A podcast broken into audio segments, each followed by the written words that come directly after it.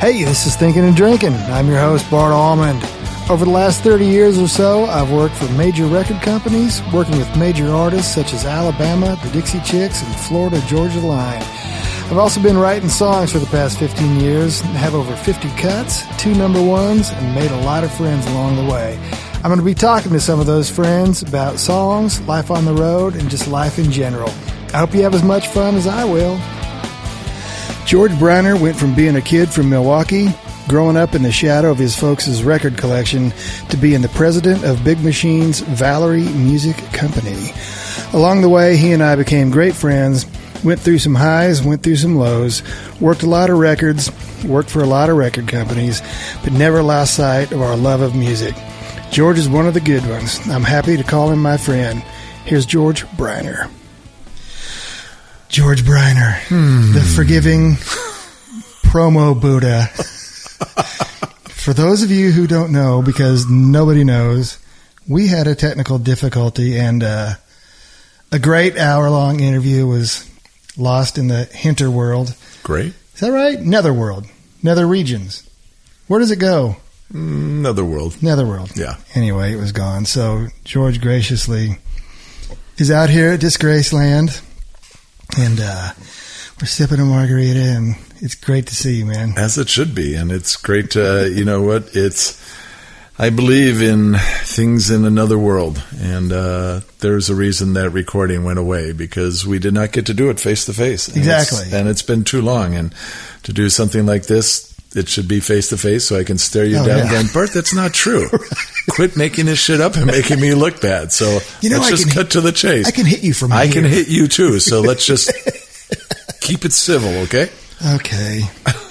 So I want to get into your your past, uh, or do I? No, but you said you were reading the Gospel according to Luke, Steve Lukather's book, Yes. and that was all happening when you were living in California. Around that time, I moved out to California in '80 uh, after being a ski bum and plenty of other things. Um, yeah, I went out to Los Angeles, actually Orange County, when I first moved out there in '80. But as I'm reading this book, and because after I left Orange County, I did move up to the Glendale area, and then I'm reading about North Hollywood and some of these Oh, clubs yeah. and stuff, and going to the Baked Potato, and Right. you know, oohing and eyeing over Larry Carlton and whenever he would play, and looking at liner notes, and it's just like so. Yeah, I'm reading this book, going, man, I was right on the fringe of it, Yeah. so it was Gosh. really cool. So when you were in California, I mean, and I know when I met you, your specialty was like California country. To me, it was like uh, not who am I thinking of? John Jorgensen's band, Desert Rose, Desert Rose Band, and Southern Pacific. Southern Pacific, Dwight, Dwight, Yoakam. I mean, to me, you were the guy that really Wow. spearheaded bringing a lot of that music here. Yeah, And I don't, I don't know. I mean, it, that's just one of the things I feel about you. No, I just I think that as you and I got to know each other, some of my favorite things because when I was at Warner Brothers, and yes, I worked Dwight Yoakam, but when I was associated with country radio in Los Angeles, Dwight once a month was playing the Palomino. Or Oh, what's yeah. really weird is before he signed, he played a place called Club Lingerie down on uh, Sunset, and it was a punk club. But every Tuesday Okay. or Wednesday night, Dwight would play, and all the and this is before anybody knew who Dwight was, Right. but all the punkers would come out because this guy was so country Yeah. that it was really cool, and you know that was radical to them. Yeah. So yeah, early days of Dwight Yoakam at Club Lingerie and uh, on Sunset. I think they still do kind of some of that kind of Tuesday night in certain rock clubs or something. Well, maybe not right now, but right? yeah. But yeah, I mean back then it was X, the Blasters. oh man, Social D. Oh yeah, they were all playing. I mean, those were the Yeah. every night, and then one night was Dwight Yoakam, and it's like, Which one of these is not like the other? so yeah, I think that just because I was around that time, and then when I um, when I did come to Nashville and started working for Warner Brothers, um, I when I was in radio back when Desert Rose was first signed, and I got to know him and, Herb Pedersen and John Jorgensen. I mean, um, those were the guys that I gravitated toward because they lived there. Yeah. And I would see them just, well, I just, I mean, I swear weekly because the radio station I worked for, KZLA at the time, which was the country station Yeah. out in Los Angeles, you know, we were presenting every show at the Palomino. So be it Desert Rose was playing, or on another night, if it was Ronnie Milsap or Emmylou or whoever, Chris and Herb, and I mean, that's where everybody hung out. Yeah. So it was really a cool vibe. Man. We still have that vibe? Do I? Do we in this business? Um, Are we just too spread out to do that kind of stuff? you know what? I think somebody, I think somebody does. Yeah.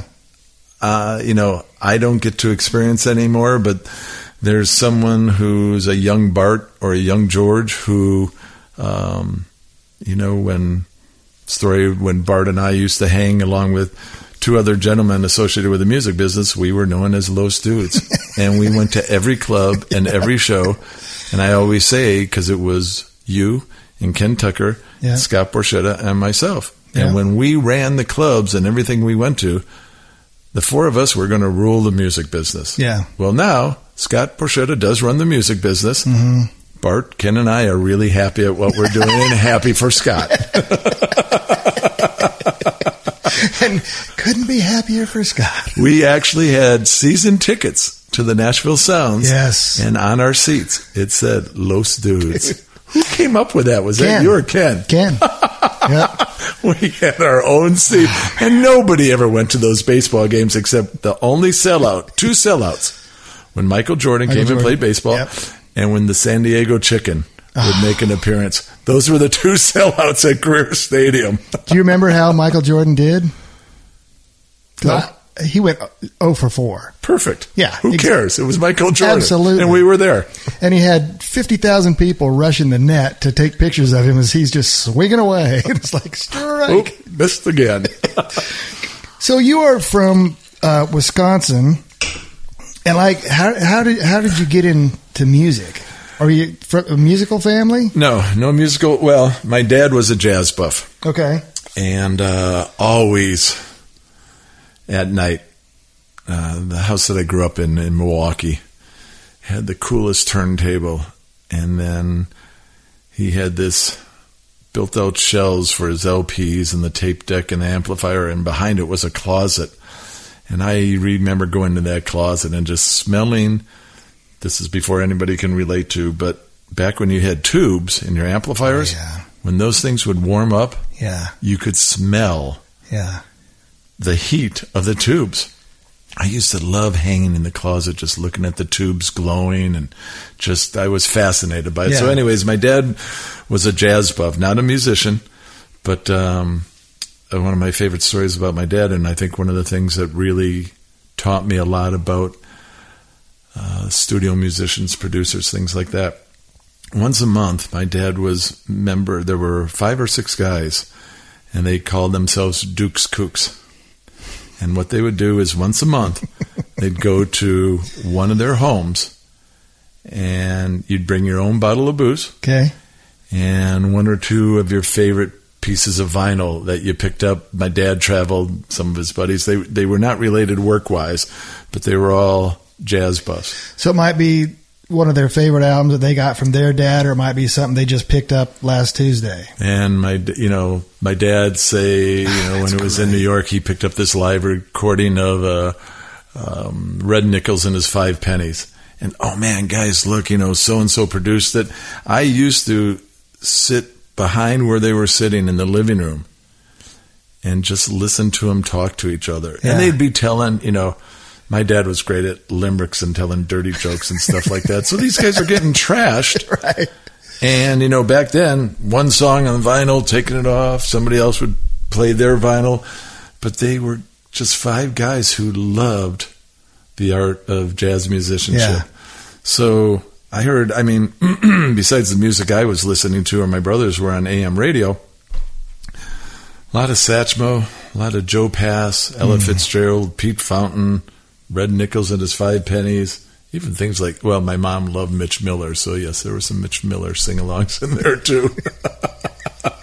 so yeah, my mind was really fried as far as a plethora of different types of music. But then I had two older brothers. You know, um, my oldest brother, I'll never forget. He turned me on to uh, Alice's Restaurant by Arlo Oh, Guthrie, wow. and I just thought that was the coolest thing in the world. Yeah. And um, so yeah, it's um, influenced by my family, Hmm. but not a family of musicians. I've always found that so interesting that there are just, I mean, half of the reason I like music is because everybody in my family plays an instrument. I mean, I still think I would love the radio and I would love music, but to have people that are that passionate about something they can't do or don't do, just or won't do, whatever. Yeah. I always think that's interesting. But then again, how much do I love car racing and stuff? You know, I'll never do anything like that. So on that part of me understands that. But Yeah, and I think that you know because we, my dad had this uh, nice sound system. yeah, I think the first record I ever got was Meet the Be- well, no, before Meet the Beatles, their first album, which was called Please Please Me, which was an import that my dad brought over from Europe before Meet the Beatles had come out, and I just thought that was the coolest thing. Same songs? Uh, the Please Please Me album had Please Please Me, Twist and Shout, Chains, Anna, but it didn't have I Want to Hold Your Hand or She Loves You. Man. Yeah, I'd almost have to look, but it's Yeah. it is the as far as Polydor, it was the album that came out before the Be- Meet the Beatles. The Beatles. Yeah, so it, my dad brought it and said, "Yeah, these guys are really popular over in England," and it's before Ed Sullivan and stuff. And I just thought, this is really cool. Yeah, Now it's really cool, yeah.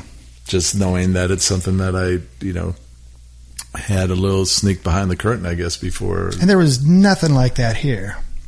When you kind of, well, I guess you kind of had Beach Boysy kind of stuff. Beach Boys, Or- the Cowsills. Yeah, What else was going on around there? maybe more quartet music or something. I don't even know. Yeah, yeah. Back then, you had the new Christy Minstrels Yeah. and some of that stuff. Um, but yeah, you think about the Beatles because the things that I was listening to: Dave Clark Five, Oh man, Rolling Stones, Herman's Hermits, Animals, Bro, Bro, Beau Brummels were the United States, but and that's uh, we we were talking one other time about my first concert.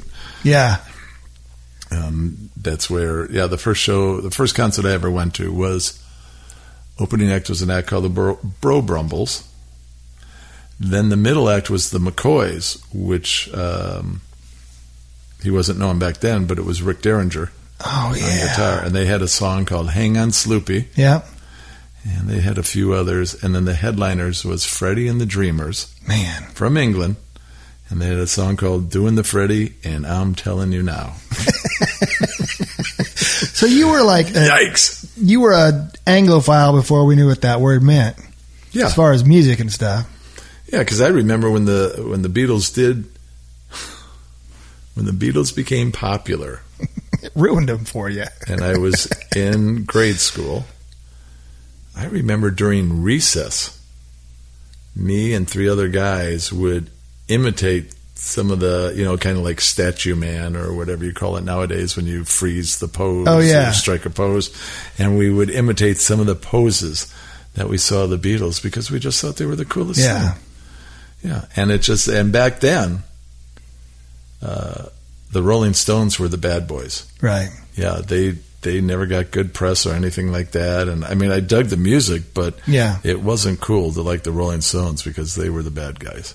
Ah, that's funny. But yeah, I just some so, so. Anyways, it just it's because of that. And then once I got into high school, um, I think one of my big influences was our art teacher. Um, while we had art class, he would introduce us to here's an album that I want to play for you guys while we have class today. hmm And he would put on It's a Beautiful Day.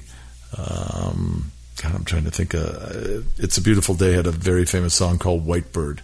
Okay. And um, so, yeah, it's just. Um, so even my art teacher was a big influence for me. That's funny because our art teacher used to do on Fridays. We'd go around the room and you could bring a record this coming Friday, and Yeah. Bart, you can bring one. Next. As long as it wasn't like she didn't want Van Halen in there or something, just because it was just a little not really music to talk over or to teach over, but if she was just going to let us go for 45 minutes, you know, do it, draw whatever you want. I mean, she'd let anybody bring in anything. It was pretty fun. But Yeah, I think it's people like that that, you know, they don't even know they're influencing that many people. yeah, I remember while I was in high school, um, we had this, because I was not in band or anything like that, Mhm. but we had this uh, music education class, and they'd have guest speakers come in. And I remember this one DJ coming in saying, okay, there's this group called Rare Earth. they have this song called Get Ready. But if you listen to the their album, the second side is a 60 minute version of a jam, and we're going to listen to it today. So I want you to just get into this. I mean, who knows what the guy was smoking before he came to class? But I just thought, wow. So yeah, I think that um, being around home, some of the experiences I had in school and stuff. Again, I just you know, Yeah. yeah. I think that, um, and then the other thing I would say, well, well, right after high school, um, I had a really cool experience where I was home for the summer working, and Jefferson Starship was playing in Milwaukee, and I went down to the arena at like one in the afternoon, Mm-hmm. and the garage door was open and back where the you know where they would Trucks load And uh, long story short, I walked in, no security any or Yeah. anything back then, and um, yeah, I met one guy on the sound crew, and he's like, um, "So, can you stick around, have dinner with us? You Want to watch the show?" Slapped a pass on me. I didn't know what a backstage pass was, Right. and uh, you know when the, when they were getting, it's funny. The opening act, these two girls from Seattle, they had really long boots and kind of crazy looking. Some group called Heart. Yeah, or, or lungs or something. Yeah. yeah, I've heard of them. So they opened up, and then Jefferson Starship at the time. I was familiar with Grace Slick and Paul Kantner from from my brothers turning me on to Jefferson Airplane, Yeah. White Rabbit, Somebody to Love, all that. So, but when they were playing in Milwaukee at this time, they were riding the the heels of Miracles and uh, Red Okay. Octopus and stuff. So, Chaquico was in the band. yeah, Yeah. uh-huh, yeah. So that was my um, Great guitar player. That was my introduction of wow backstage pass. And when the band came out, he told me to sit on some of the cases on the stage, and it's like, so are you hiring? I'll run away from home. I mean, yeah, sure, okay, You got space in that box truck? yeah, I can sleep on an amp. so, but I think that is followed you through your whole life because talking about Los Dudes, you were always the first guy to want to turn people on to new stuff. You know, that was really a passion of yours. Well, and I think that, you know, I guess because my dad, the art teacher, Yeah. the DJs that would come in, but you know, one of the things that I will always say is, you know, I went away to college, made it almost two years. I thought being a ski bum was a lot cooler. And uh, I was in Colorado, and I worked in a record store. And in, in I think 79, 78 or seventy nine, I was going to move to L.A. because I was going to get in the music business. And at that time, Yeah. the music business was in a slump. Yeah. It, it so moved out there. I was chasing some connections that were wild dreams.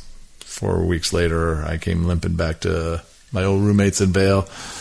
Then in '80, um, a couple that I know uh, that I knew from living in Colorado, they offered me a place to stay in Santa Ana in Orange County, Newport Beach, and uh, for two months I was looking for a job but uh, ended up at a record retail chain called Licorice Pizza. Yes. And I remember their logo. oh yeah, It was very with cool. the lady and yeah. Yeah. So they um, we were able to at any time check out five albums, Yeah. take them home, listen to them, so we could educate educate ourselves on music. And if you brought one back, you could check another one out. So what I did is some of the records that I would check out is sometimes people would come in the store going, "Yeah, I'm just looking for something new. Yeah. I like jazz or I like rock or I like folk or whatever." And I would say, "Hey, I have this privilege of checking out a record. Let me pick out one. I'll sign it out to myself. Let me know if you like it, and if you do, come back and buy it. And if not, we'll turn you on, you know, something else. Yeah. So here I am, Man. Getting this buzz of people wanting to know what's cool, Yeah. and I would share my thoughts of you might like this. So fast forward to a, a wonderful opportunity I had in record retail, and at that time, three fifteen an hour, minimum wage. Barely getting by, but you know, at that age, we all survived. Dude, you had a place to live. So fast forward after I don't know, 10 years working for uh, a couple of different labels in Nashville. I'm working for DreamWorks Records. First time I worked for Scott Borchetta. And I was about a year or two in, uh, about a year into it. And I told Scott, I can't do it anymore. I have to quit. And he goes, I want you to take a couple of weeks off and I'll pay you. Just go away. Just think about what you want to do. And I was in New Mexico. I was riding a bike in Taos, New Mexico. And it hit me right. At, I'll always remember the wind, the temperature, the hill I was climbing. And all of a sudden it's like, man, I'm still that kid in Newport Beach turning people on to music Yeah. totally different as far as record promotions and Yeah. but and now to this day anytime i'm at a concert i see people singing along or i see people clapping or even if i'm associated with the opening act i always go back to that kid working in the record store turning people to this day 30 plus years there's nothing cooler for me george briner Yeah. than to know that I still get a chance to turn people onto music. Absolutely, man. Yeah. That's pretty awesome. So how did you speaking of coming to Nashville, how did you get here from from LA? When I was when I was in record retail in Los Angeles, I worked in this store in Newport Beach. Went and became an assistant manager at a store in Santa Barbara, and there was an opportunity. I moved to Glendale, where the headquarters was, to uh, work in the shipping department back in the warehouse. Pretty sexy stuff. Oh man, I was Was it more than three fifteen an hour? Uh, yeah, I think Yeah, I was up to 360, 370 maybe. Yeah, so I was I was rolling in the dough. It's like It was worth it. yeah. and then I had an opportunity to move into the main office. Air conditioning was really great then. Um, working in the marketing department and handling the advertising and stuff. And um, handling all the advertising, you would have all the radio station account executives coming to you going, Hey, do you want to buy advertising on our station? And uh, one of the reps that came in was a gentleman from KZLA in Los Angeles. And right after they got sold, um, um, there's a company called Cap City that sold KZLA to a company called Malrite, which was, if you know anything about uh, radio, Malrite had the Buzzard in Cleveland. Okay. Yeah, which is a, a famous radio station. And so the account executive said, Have you ever thought about doing promotions at a radio station? I thought, Radio, wow, that's cool. I didn't know what a promotions person was. Right. So he set up an interview, and um, a gentleman named Bob Guerra was the program director. He used to program the country station in San Francisco. Malrite buys KZLA. He moves to LA. So I meet this guy, know nothing about him, and his first question is, "What do you know about country music?" And I said, "I've heard of Willie Nelson." and I'm just sitting there going, "Why am I even sitting here?" Right. I said, "Oh, I lived in Colorado, and the Nitty Gritty Dirt Band are pretty famous." They're country now, Yeah. right? So um, we talked. That interview went on for like an hour and a half, and he just said, "So, why should people listen to radio, and why should they, when they listen, mm-hmm. why should they listen for a long time?" And we talked about. We didn't talk about music. We talked about things that DJs should be talking about Yeah. and contests and stuff like that. So a couple of weeks later, I get a phone call. I got the gig. So first day at work, I set up my office. have no idea what I'm doing. I've never been in radio. Second day, I go into Bob Guerra's office and I said, "Okay, I'm ready to go. And he goes, you, jo- you got the job. You figure it out. Wow. And I'm just like, uh, I have no idea what I do. Fortunately, some of the air staff, and there's a gentleman here in Nashville, um, R.J. Curtis, Yes. who's been in the business for a long time. Yeah. R.J. Curtis was the music director. And every Friday, he would do what's called the music logs. Yeah. But it was far different than it is nowadays. And in his office, he had rows and rows and rows of vinyl albums and vinyl 45s because that's where all the music was coming from Yeah. at the time. And so Fridays, at, you know, five o'clock, he'd say, George, down to the liquor store, get us a six pack of beer. And as I work on the logs, today we're going to start in the B's and pick out any album that says Bobby Bare on. And let me tell you about Bobby Bare. Wow. So, and that was 1984. So, in the last 36 years, and I've met so many people that have given me so many opportunities. I've never learned more about country music Yeah. from one person in a period of time than I did from R.J. Curtis. Man. I remind him of it every time I see it. So, you know, this this whole trajectory of the things that I've been blessed to be associated with is people giving me opportunities, but anytime I'm in front of somebody, I always tell them how much I enjoy turning people on to music. Yeah. Or I'll say, "Hey, you like music? Yeah. Have you ever heard of so and so?" Because that's my passion. That's that's so interesting because Bob Guerra asked you about country music and you said you've heard of Willie Nelson and that was it.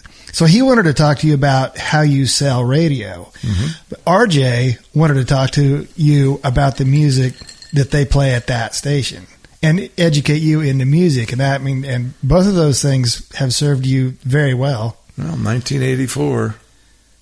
You know, when you work at a radio station, a lot of the new acts, especially in Los Angeles, would come by to visit. Yeah. to turn the program director who makes the music decisions on to these new artists. In 18 months of being there, new kid named Randy Travis, opposite end of the spectrum, Steve Earle, Lyle Lovett, Charlie Daniels came through. I, I mean, every week another artist was coming through. I just, I love looking at the pictures of when I was at KZLA. Plus, as I said, here I am every week hanging at the Palomino. Tommy, can't remember Tommy's last name, but the owner of the Palomino. Oh, okay. I never had to pay to go in there. Right. I was the guy who was in charge of promotions and always promoting the Palomino. But man, Linda Ronstadt and Emmylou Harris, and one of my favorite Palomino stories, Roy Orbison was playing. Mm. And it wasn't a KZLA show, but I thought, yeah, I want to see that. I want to go see Roy Orbison. Before Roy takes the stage, Tommy gets on stage going, okay, when Roy comes out, he's going to do a set and then he's going to take a break. And when he comes out for the second set, we're going to lock the doors. Matt, okay, so this is like 84, 85. You don't lock doors when you have uh, people in a club. It might be illegal now. So, and uh, we're going to have somebody standing by the payphone because you won't be able to use the payphone. Remember, we don't have cell phones at the time. right. Roy comes out, does this really, I'm thinking, "Ah, God, cool glasses. This guy's got such a cool vibe. So the second set, when he comes out, here comes Tom Petty, George Harrison, bass, Dylan, basically what was Traveling Wilburys. Traveling Wilburys. They were just getting together. And I'm just sitting, and no, I can't go to the payphone and call Right. anybody. Doors are locked. And they couldn't get in even if I could. Yeah, and there are no cell phones. So, uh, but I mean, the Palomino was that place where, yeah, if Emmylou was uh, playing and Dwight or Chris Hillman, I mean, it was like you said. I I got to believe that happens now, Yeah. but we're not the ones experiencing it. No. No. Were the Eagles popping up then? The only thing I remember about the Eagles back then is um, Licorice Pizza had a softball team, and in L.A. in uh, in the Valley, because I was in Glendale, California at the time, there was a music league softball team, and when we played, oh maybe I shouldn't. When we played against the MCA team, MCA Records, um, Glenn Frey was on the team. Uh huh. And one of those days, I, the day that we were playing MCA, I forgot my glove. I didn't care who Glenn Frey, Frey was. and I, just as we are changing positions on the field, I said, Hey man, can I borrow your glove? he wasn't very nice. he said no. he said no. In a in a very Yeah, and I went, way. really? I can't, I can't use your glove. And I just thought, excuse me. You should have said Bernie Leadon would let me borrow his glove. Yeah, well, he's not in the band anymore. Well, okay. So, anyways, uh, but well, because he was playing on the MCA team, it must have been the Eagles. Must have been after they were apart because he was probably working on No Fun Aloud because I think his his, Yeah. his solo albums were on MCA. So Yeah. I don't I don't know time wise. It's funny you mentioned Bernie Leadon. When I started with Warner Brothers in '86, the very first show I worked, and when you work for a label, you go out and cover all these shows. The very first show I worked was in what's the town that Purdue's in in Indiana? Oh, not South Bend. I want to say, I don't know. Evanston? No. Anyways, it's in Indiana, and, Yeah. and the town that Purdue's in. Uh, the Nitty Gritty Dirt Band were playing. I remember them from Colorado. Yes. At the time, Bernie Leadon was in the Dirt Band. Oh, wow. Very few people. Bernie Leadon for about a year that. and a half was in the Nitty Gritty Dirt Okay. Band. So, anyways, that's just a sidebar on the Eagles and stuff like that. And So, did anybody consider them country at that time? Would KZLA? The Eagles? Yeah. No. No. Okay. no, that was a rock group. Yeah, exactly. Yeah. Yeah. Yeah, we weren't playing Ron. St- I mean, the furthest or the closest, I guess. Well, Lyle Lovett. I don't know, but no, Ronstadt. Any of those things now that would have that tinge Yeah. of flavor. No. Probably not. Nope. So, how did you uh, get to Warner Brothers? Because you started with them in Cali, right? Well, yeah, I think that um, I had an when I was at Licorice Pizza, I had a great experience from a gentleman named Hale Milgrim who worked for Warner Brothers. He was their head of their marketing. Years later, he took over Capitol Records, and um, when I moved to LA, one of my dreams was to work for Warner Brothers because I thought they were the coolest label. Had the coolest Just- logo, Yeah, that too, and and most of your vinyl samplers and most of your favorite bands were on. yeah. So, anyways, it just and that's a whole nother story. But um, when I was at KZLA, the country station, we would have reps of different labels coming to the station, either with artists or with new music to play the program director, or talk to me to do a promotion around the show, Okay. Or meet the new artist. And um, another person who gave me a huge opportunity in this career I've been blessed with is a gentleman named Bruce Edelman, and he was the West Coast rep for Warner Brothers. And back then, there were basically five major labels, and all labels had a country rep in Los Angeles. Yeah. Nowadays, they're spread all over the Right. place, but um, so I'd been at KZLA for about a year and a half, and Bruce Edelman said, "Hey, have you ever thought about being a record rep?" And it's like, oh my gosh, my dream job. Yeah. Yeah, why? He goes, Well, I don't know if you'd be interested. There's a position open in Chicago, and you know it's cold there in the winter. Okay. I'm a cheesehead. I bleed cheese. I've lived through many a many a winters, and my mom and dad were still alive and lived Yeah. in Milwaukee. So, um, Bruce recommended me to uh, his bosses, a gentleman named Nick Hunter and a gentleman named Bob Saporiti. And so Bob came to LA to interview two people. Um, guy who used to be in the business, or maybe he still is, Pat Cernaghi, Yeah. and then myself. And um, Bob and I, on a Friday afternoon, my interview at a bar, had a wonderful time together. I can believe that.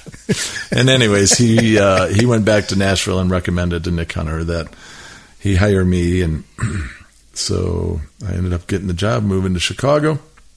So in 86, 87 is when I started with Warner Brothers in Chicago, and back then the music industry we used to have distribution branches Yep. that would, uh, besides the product being distributed from those buildings, you would have for Warner Brothers, we were distributed by a company called WEA. So you had Warner Brothers Elektra Atlantic, and you had the pop rep and the R and B rep and the country rep. So for me, it was another cool time for me just to be exposed to so much music. Yeah. And uh, being in Chicago was great. Um, I always thought those meetings, whatever day they you were at that branch, and then the next day you were at the Detroit branch or whatever. oh yeah, I always thought those meetings were interesting to hear how the urban guys were getting records played, how the rock guys were getting records played. And uh, I mean, when I was at RCA, that was the first time I was ever exposed to that. And you know, they would stand up and throw babies in the air if the urban station got two ads, and I'd be looking at my score sheet, going like, "I got forty-seven ads on Clint Black, and that's just me." I guess I shouldn't say anything. And the cool thing about branches is, you know, if if we brought an artist into the conference room during Oh, the man. sales meeting, and then the pop guy or the R and B person would come up going, "Hey, um, are they playing in town tonight? I Yeah. really dug that. Can you get me tickets to come in?" And so it was again turning people onto music. Yep. And the thing I loved about branches is, boy, you could walk down the hall and go to the Island Guy and get the new U2 album. Um, you just, Yep. just the exposure of all the different music was so cool. That's so much fun. Yeah. So uh, obviously, crazy Bob Saporiti, but uh, You Oh. need to interview him. oh man, I don't. I'm coming out for that one. Buffalo Bob. But obviously, Nick Hunter held a special place in your heart for. I mean, still does. Yeah. forever. The Hunter, God bless his soul, he is Yeah. passed and hanging out with all the other musical gods up in heaven. he, um, you know, it's just one word for Nick, and he's a character. Um, yeah, Trying to, if somebody said, describe Nick Hunter, go on. uh, look for a ball cap. Yeah, I mean, the guy, he, he was a huge baseball fan. Yeah. He actually uh, once a week would join the local Nashville sports uh, radio show, and his nickname was Nick the Stick. Nick the Stick. Yep. I wasn't even a baseball fan. I would still try to tune into that just to hear him. Just and his stories because he never played baseball, but anybody on a baseball team, especially like traveling secretaries or general managers, there was a good chance they were a country music fan. yeah, and Nick would get them tickets to go see Hank Jr.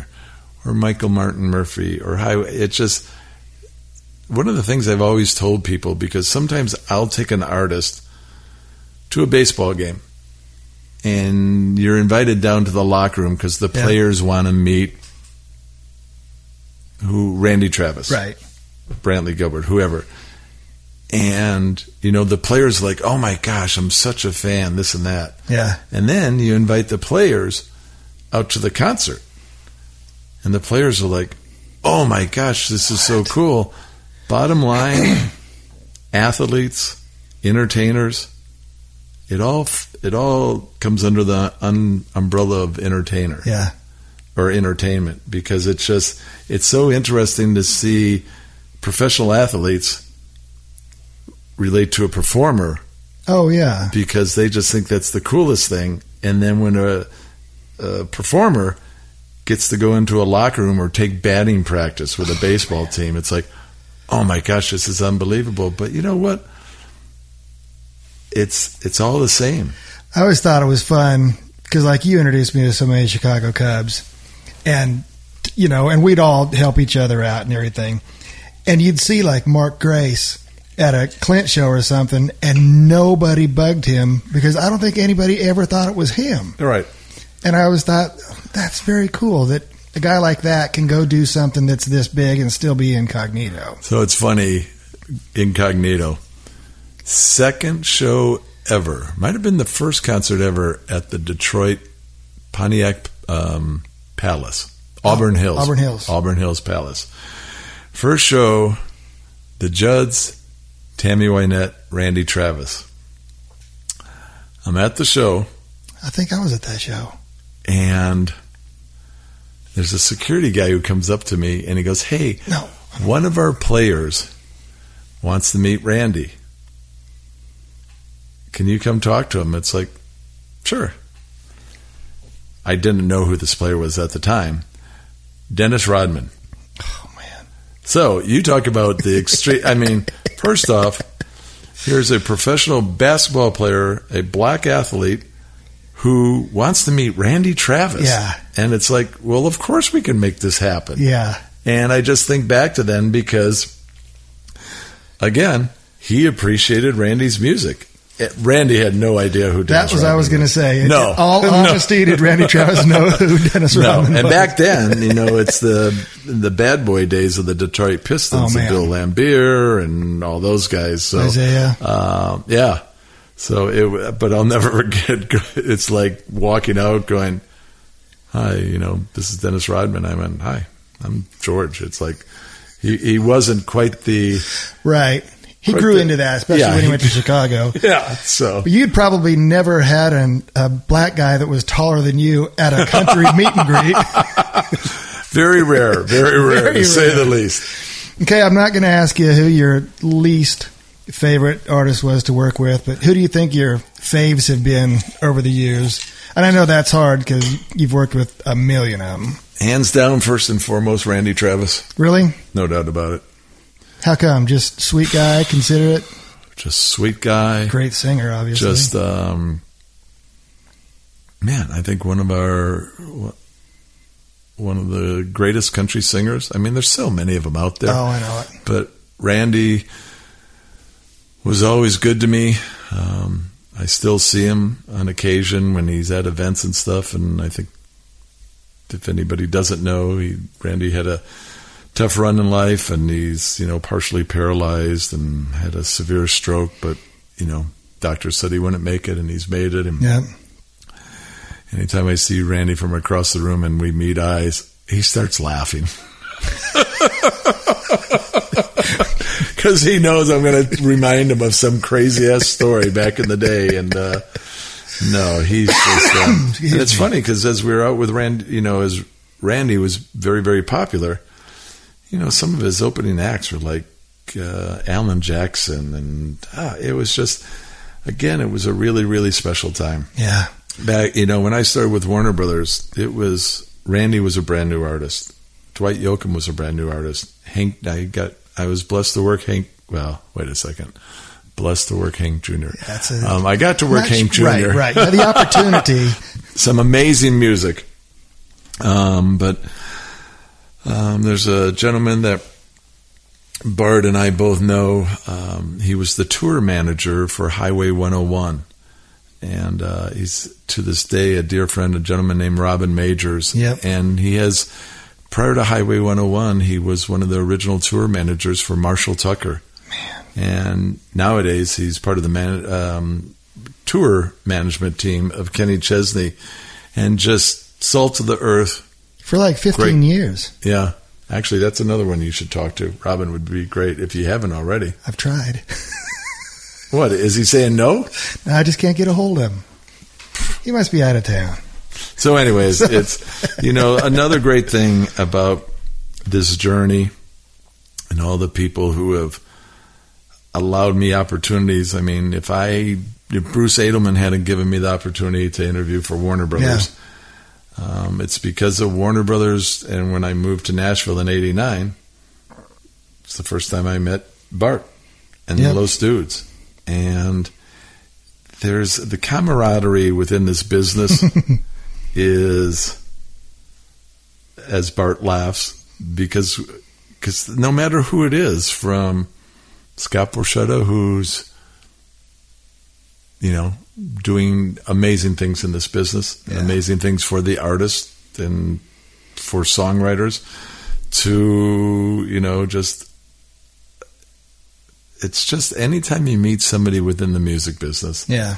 the majority of the time there's a connection there's there's a guy that Bart and I know who was one of the very impressionable people in this business that I called today because he lives up in Hibbing, Minnesota. A gentleman named Tom Baldrica. Oh, man. I called Tom today, And he goes, I was afraid to pick up the phone. Are you okay? yes, Tom, I'm fine. Oh man. But I just called to, um, you know what? He, he did some amazing things while he was in Nashville working for one of the record labels. yeah. He wanted, he had an opportunity to move back to northern Minnesota where he grew up and his mom and dad were still alive. His dad has passed, but he's so glad. And he works in radio up there in a little tiny radio station.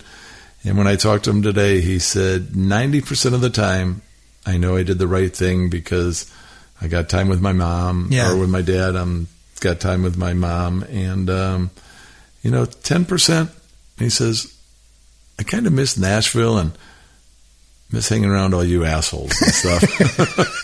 I said, Tom, it's not what you think it is anymore. So, Well, come down. We'll all go to Hooters for a chicken sandwich. It'll be great. but yeah, it's uh, it's amazing. That, Man, I was thinking about like uh, Uncle Buck and Joe Devine and some of those guys that God we all. them. Oh man, and they passed away, and it's did like, Buck pass? Mm-hmm. Okay. Ed Buchanan. and yeah, yeah, Uncle and we were just such. It was just you know, I mean, Ryan Dobry. oh man, but those are the kind of people you would talk records with for ten minutes, and then you'd talk, you know, how's your diabetes doing, or Yeah. you know, did you get that coat of paint on your house yet, or anything, and you just became such such great. It was like family friends. I mean, Whenever once a year there's an event called the Country Radio Seminar, and because Bart and I, you know, we had the opportunity to travel and visit Traverse City, Michigan, where Ryan Dobry is, Yeah. or Tim Clausen, who I met when he was in Eau Claire, Wisconsin, and they went to Cedar Rapids and then Cincinnati. Um, you know, but at Country Radio Seminar, the years and years and years that we've gone, it's kind of like the family reunion. yeah. And uh, I just so many stories, Oh my gosh. yeah, that you just sit there going, And most of them are good.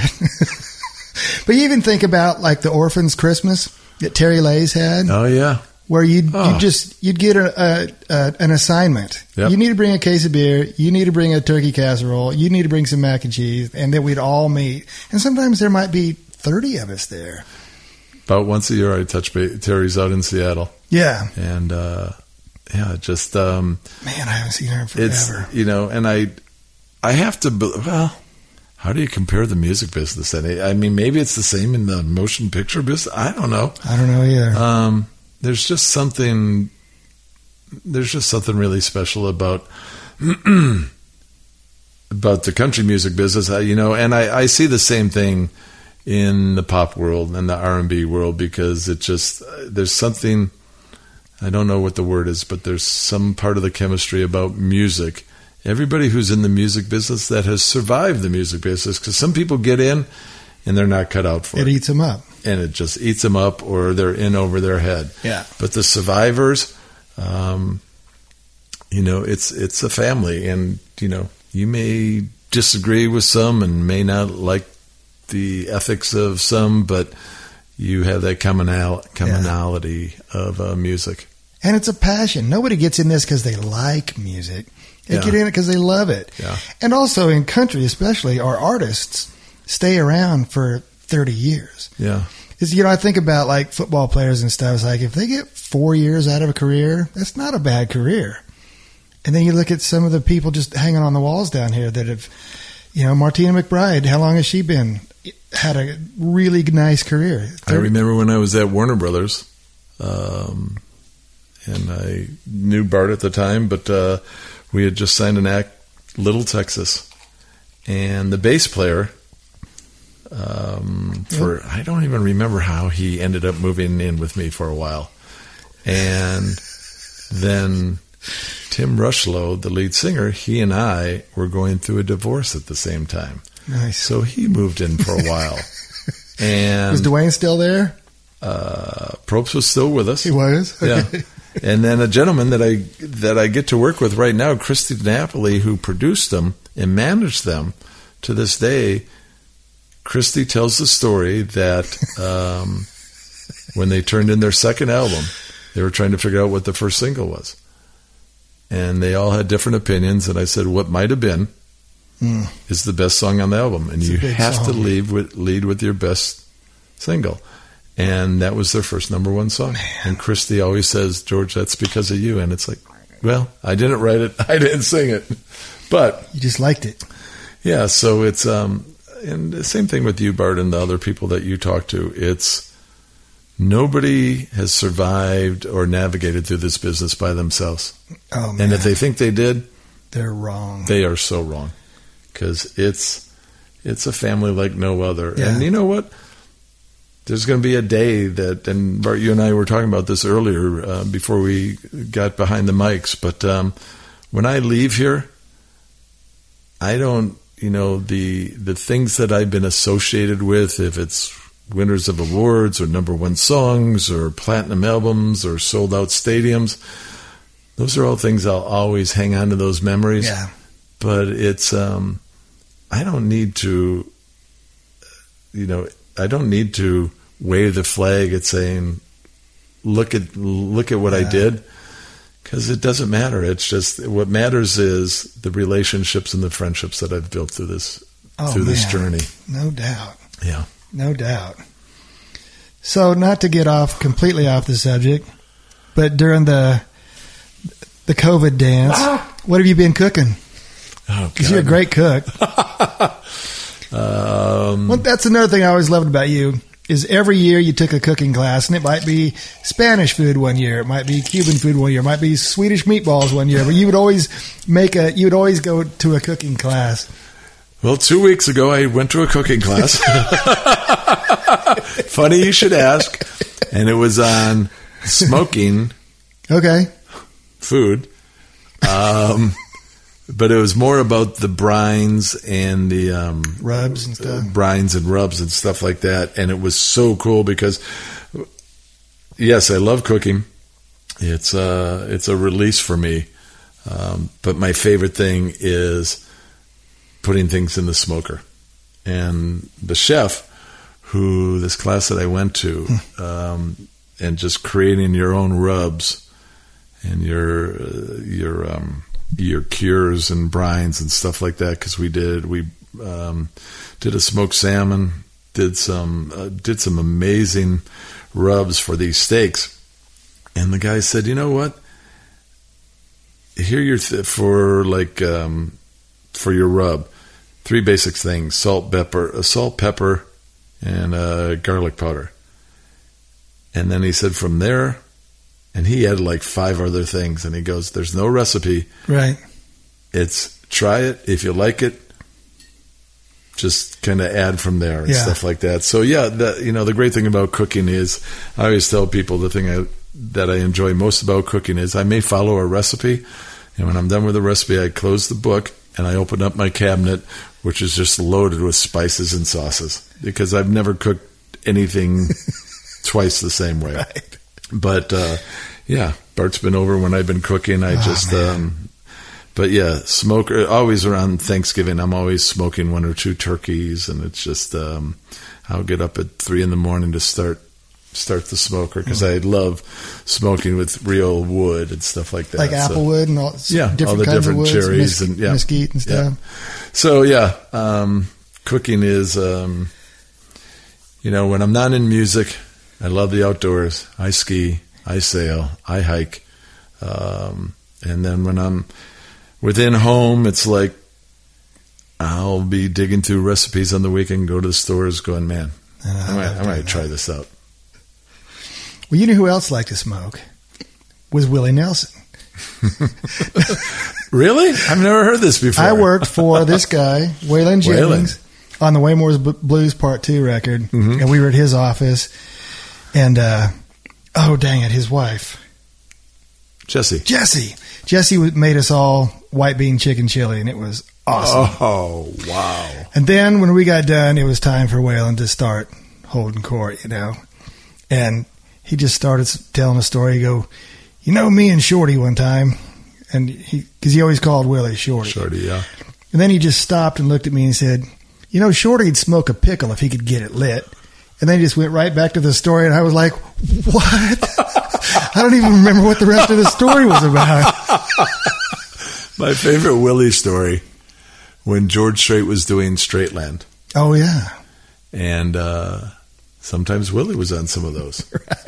So was Asleep at the Wheel, which I was working at the time with Ray Benson Oh, at DreamWorks.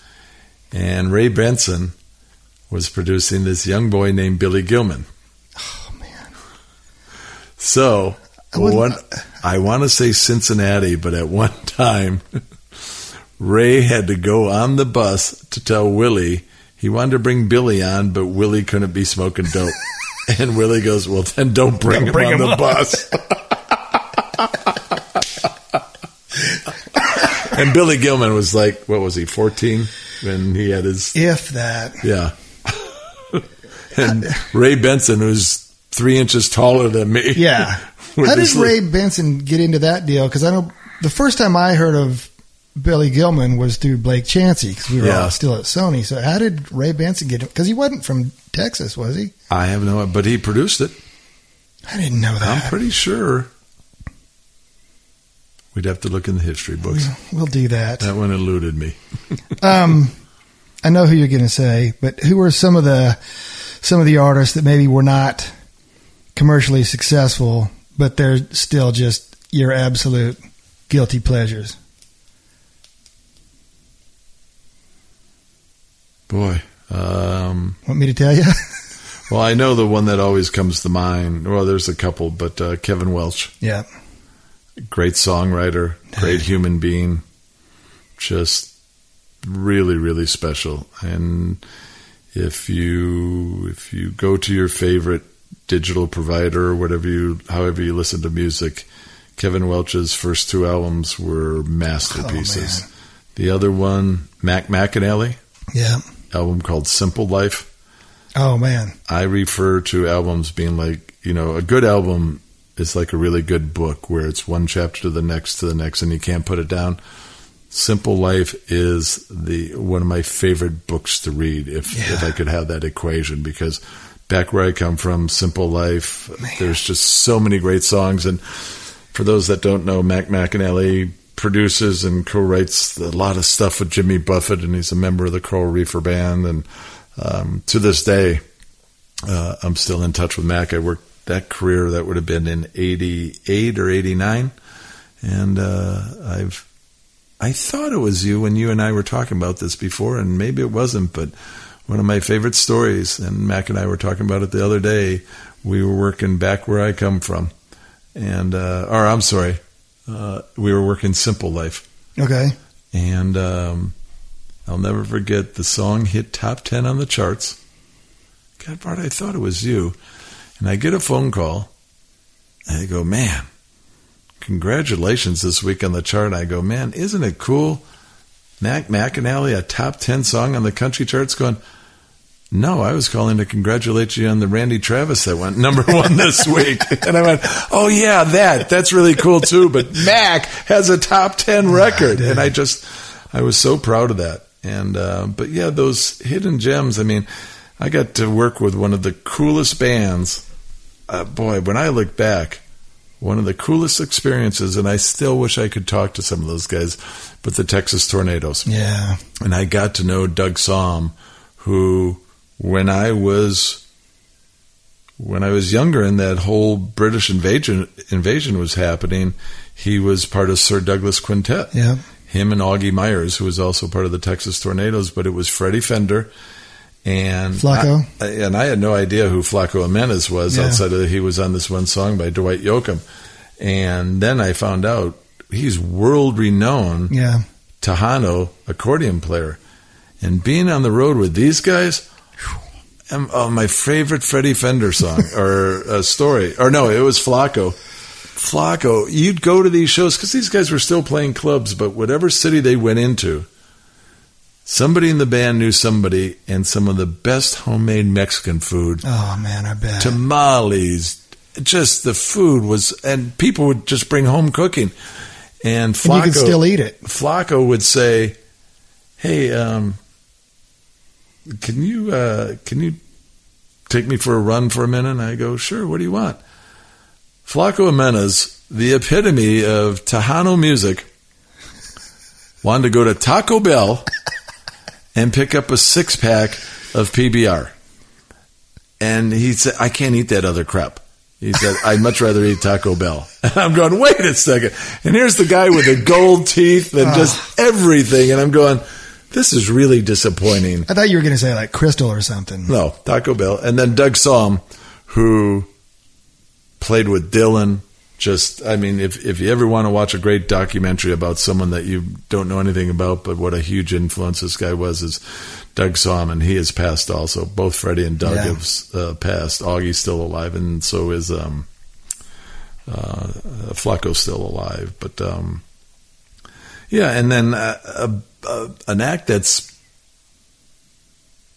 I guess they're popular. I don't know. I one of my favorite to this day is uh, the Mavericks. Yeah. I I knew you were going to say the Mavericks. yeah. I mean, I always say, you know, people say, well, there's pop music and rock music and country music and all these different categories. And people say, the Mavericks, I don't know anything. What kind of music are they? And I said, there's a category called cool Yeah. because it's cool music. You can't, I mean, Raul Malo is a great singer. Eddie Perez, amazing guitar player. These guys are just, they just released an album uh, recently called, um, not El, is it El Salvador? I don't know. I didn't know it, that. it- it's it's all Spanish music, okay. but they're some of the finest musicians out there. And it's just if you ever want to if you ever want to go to a concert where you know nothing about the band, you will not be disappointed to go see a Maverick show because it will move you. Those guys are also like one of those they're their own worst enemy kind of thing. it's like, well, I know we're only playing to 200 people. but we've got a seven piece horn section. We have 17 people on three buses. Well, uh, We're going to play three hours, and Yeah. if they leave, that's fine. We're still playing. Kevin Welch to me was always that guy you listened to when you wanted to feel sad, but you didn't want to feel bad. You know what I mean? It's like you kind of just had a crappy day. You just kind of want to commiserate with somebody, but you live by yourself. So you don't want to take it too far over the edge because you got to work tomorrow, but you just kind of want to feel sad for a while. One of my top ten favorite songs. Kevin Welch wrote it and Don Williams sang it. Uh, Too old to die this young. Oh man. man, I just every time I listen to it, people who have come and gone, it's just that song just moves me. Mm.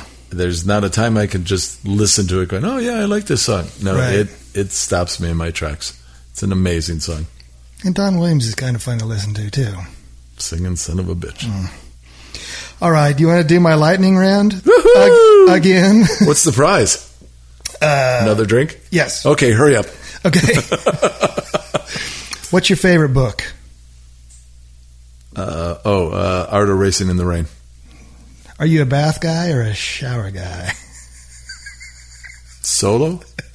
Sure. Oh, um, The ocean doesn't count. damn it. Uh, love me a good bath. Yeah. Yeah, there you go. What's the last gift you gave someone? Flowers to my wife? Nice. Okay, you s- talked about your first concert, but how old were you? And what did you get a T-shirt? Did they do T-shirts? T-shirt. I got Hello, A, I got a road case. hello. Sixties T-shirts. Um, did I get a T-shirt? No. What was the question? How old were you? Hell, I don't know. All right. Actually, the first concert I really saw before Freddie and the Dreamers, and that's a whole nother story that I won't get into. But my parents went to see, uh, took me to see Louis Armstrong, and I still have his autograph. But go ahead, lightning run. Wow. Um, I kind of got lost by that. Yeah. Um, I don't know where to go here. What would you be doing if you weren't doing this? Working in a donut shop. Really? No, I probably. Uh, Would you eat the profits? Hello. Oh, oh, yes. uh, I'd probably uh, two dream job. Well, one job I've had that I would go back to, and that's uh, teaching people how to ski, where I'd be outdoors in the mountains Oh, in the wow. Rockies, and the other one would be a charter boat captain down in the Caribbean. Nice. Yeah. And you'll probably do both of those. I hope so. Tomorrow. So tomorrow. Don't tell the- Scott. don't- hey man, was George out there last night? No, no. Why would you say that? What do you mean, George? Who? So uh, besides stuff you have to for work and things, what are you listening to these days? just in oh god, I just listen to so much music. I still, um, I don't go too long without listening to Bob Marley, the Mavericks. Um, I'm a big, um, I'm a big. I mean, on on Sunday morning, and this is in honor of my dad and because I appreciate the music. On Sunday morning, Satchmo, Yeah. Duke Ellington, uh, Ella Fitzgerald. I, I just that old jazz, and it's just it takes me back to listening to it in the house, and it's just it's a great way to start a Sunday morning for me. I got into jazz because I couldn't understand it. Mhm. Like I listened to Miles Davis. I mean, the old, old Miles Davis, or uh, oh shoot, the sax player Coltrane. Coltrane. I'd listen to that. I'd, I'd like, I would take a Saturday or a Sunday and listen to Where are they going? Col- yeah, Yeah. and just figuring out that there has to be a method method to the madness. And if I can figure that out, I'm I'm going to be better, right? And I could never figure it out. How about the guys playing with him, following oh. him? It's like, wait a second. It he just went in a different direction. and You were right there with him. to me, it wasn't so much as a trio or a quartet. It was like three solo artists or four. it's like I don't know what. How do you guys? It must just be eye contact. Yeah. Are you ready to be done? Because I see. Yeah, ready. Bonk. I don't know. Yeah, it's. It's uh, I mean, there's there's obviously different types of jazz. Yeah. but I mean, what my dad influenced me with, and Duke Ellington and Armstrong and all those guys, that was a very structured form of Oh, jazz. such great songs. When I was in high school, you know, one of my favorite groups to this day is the Crusaders, which Yeah. Larry Carlton Oh, yeah, played yeah, in, and Joe Sample on pianos. But I loved like Grover Washington and Spyro Gyra and Lee Ritenour, and so. But that's more nowadays. It's called smooth jazz. Yeah. um, it wasn't called that back then, but the. Uh, is it avant-garde jazz? What do you call like Miles and Coltrane? It's uh, Original?